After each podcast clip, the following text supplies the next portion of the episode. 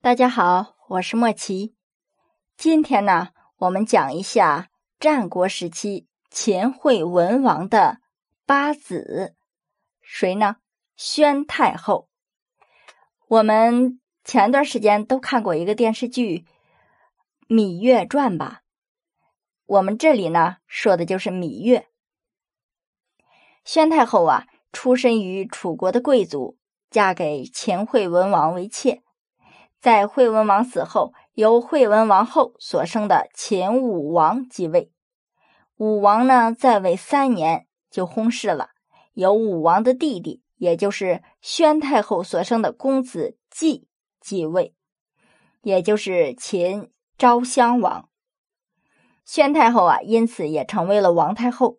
从此啊，就开始了长达四十一年的临朝称制。芈姓呢，在楚国是国姓。当芈氏嫁给秦惠文王之后，被封为八子。当时呢，秦国的后宫分为八个等级，分别是皇后、夫人、美人、良人、八子、妻子、长史、少史。可见呢，当时芈八子在后宫的地位并不是很高。但是呢，芈八子接连生下了三个儿子，这样母凭子贵，他的身份呢也就日益尊贵了。秦惠文王啊比较宠爱芈八子，这就引得惠文王后醋劲儿大发，是千方百计的想要收拾芈八子。秦惠文王死后呢，由惠文王后所生的嫡子继位，也就是秦武王。此时的芈八子，那在秦宫里面的地位，那就可想而知了。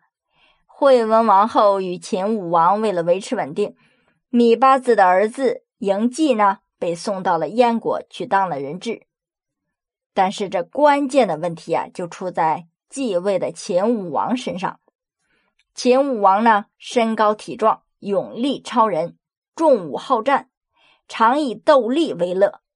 凡是勇力过人的。都被他封为大官而且啊还要和他们较劲儿。在秦武王攻下洛阳之后，直奔周氏太庙观看大禹留下来的九鼎。其中呢有一个大臣孟贲，就将这个鼎举离地面高半尺，就重重的落下。秦人尚武啊，秦武王为了证明自己的勇力，就不顾身边人的劝阻。也前去举鼎，不过他的力气不够，最后鼎砸在了秦武王的右脚。当天夜里，武王就气绝而崩。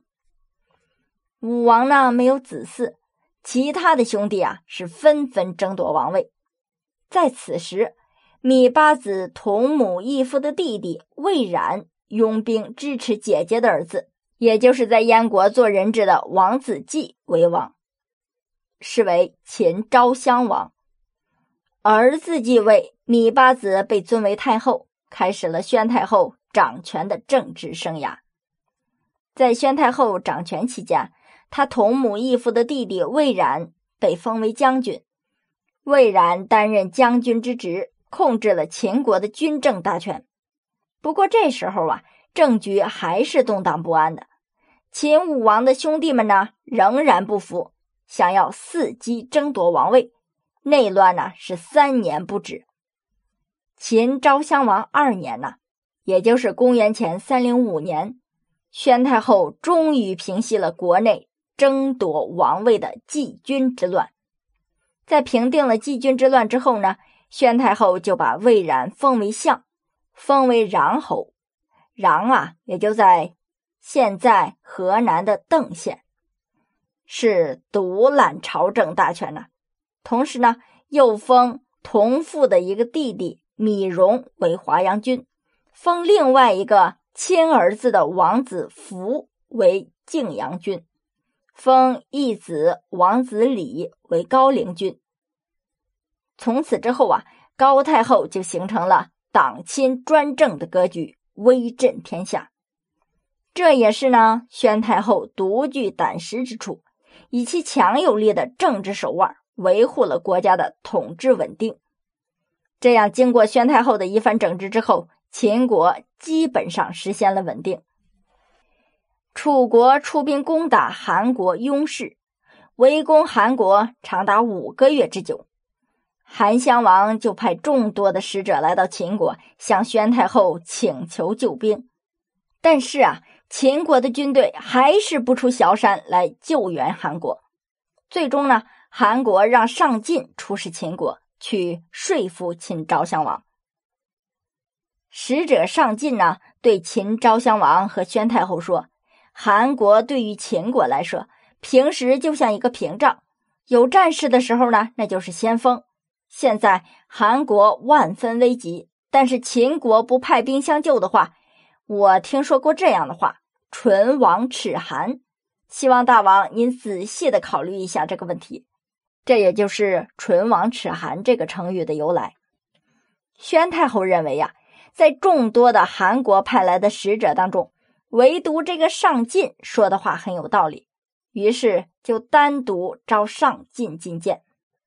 宣太后就对上进说：“我服侍惠王时，惠王把大腿压在我的身上，我就感到疲惫，不能支撑；但是当他把整个身子都压在我身上时，我却不感到沉重。这是为什么呢？因为这样对我来说比较舒服。现在你要求我派兵帮助韩国。”如果兵力不足，粮食不多，就无法解救韩国。解救韩国的危难呢？每天要耗费数以千计的银两。你们韩国多少得让我有点好处才行啊！这两国之间的大事本来是非常严肃的事情，但是在宣太后的口中啊，那就变成了夫妻之事。由此可见呐，宣太后那是开放不羁。另外，宣太后的不羁呢，还表现在她和情夫的事情上。谁是她的情夫啊？在秦昭襄王执政期间，由于秦昭襄王年幼，邻国的义渠虎视眈眈的注视着秦国，甚至明目张胆的侵扰边民、蚕食边土。有一次啊，义渠的首领前来朝贺，宣太后呢，看义渠王年轻力壮，桀骜不驯。出于国家的利益考虑，就与义渠王私通，而且啊，这段姐弟恋竟然长达三十年之久。太后呢，还与义渠王生了两个私生子。后来秦国强大了，宣太后首先发作，趁着义渠王沉溺于温柔之乡时，在甘泉宫将这义渠王给杀死了。秦军呢，随即攻灭义渠国，宣太后。同时，也杀死了他与义渠王生的两个儿子，也是一个杀伐果断、心狠手辣之辈呀。秦昭襄王在位多年，宣太后的族人呢，在朝廷的势力很大。虽然没有篡位之意，但是秦王见朝中的诸事都要取决于外戚集团，明显就感觉到了大权旁落的惶恐。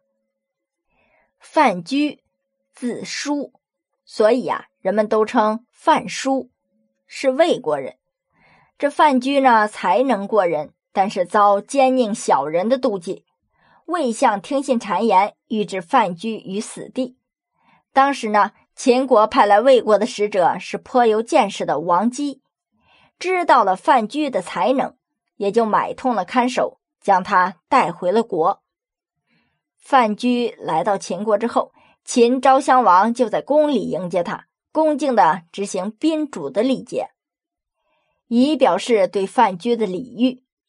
几天过后，秦昭襄王屏退左右的人，单独接见了他，与这范雎呢进行了一次促膝长谈。通过此次长谈呢，双方都明确了对方的心意。范雎就对秦王说。听闻这秦国朝中的重臣都是太后的亲信，大权旁落，这政令怎么又能出自大王之手呢？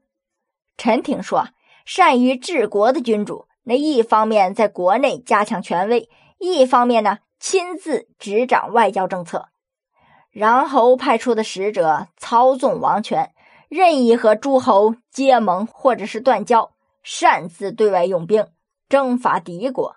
这朝野上下莫敢不从啊。于是呢，打了胜仗，战果全归穰侯他们所有，以至于国家困弱，受制于诸侯。一旦失利啊，则百姓们怨声载道，祸害呢就由国家承受。当今秦国太后、穰侯呼风唤雨，没有臣民知道上面还有大王。幸好啊，臣今日还能看见大王孤立于朝堂之上。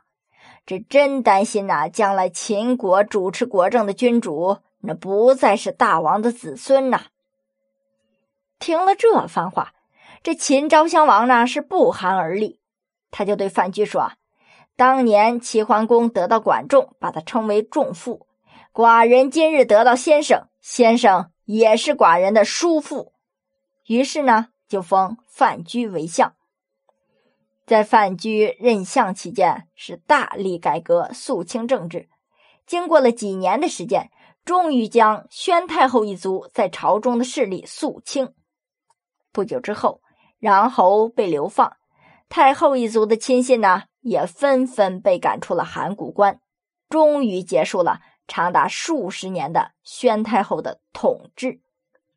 宣太后于被废的第二年，也就是公元前。二六五年十月份去世，死后葬于芷阳骊山，谥号为宣。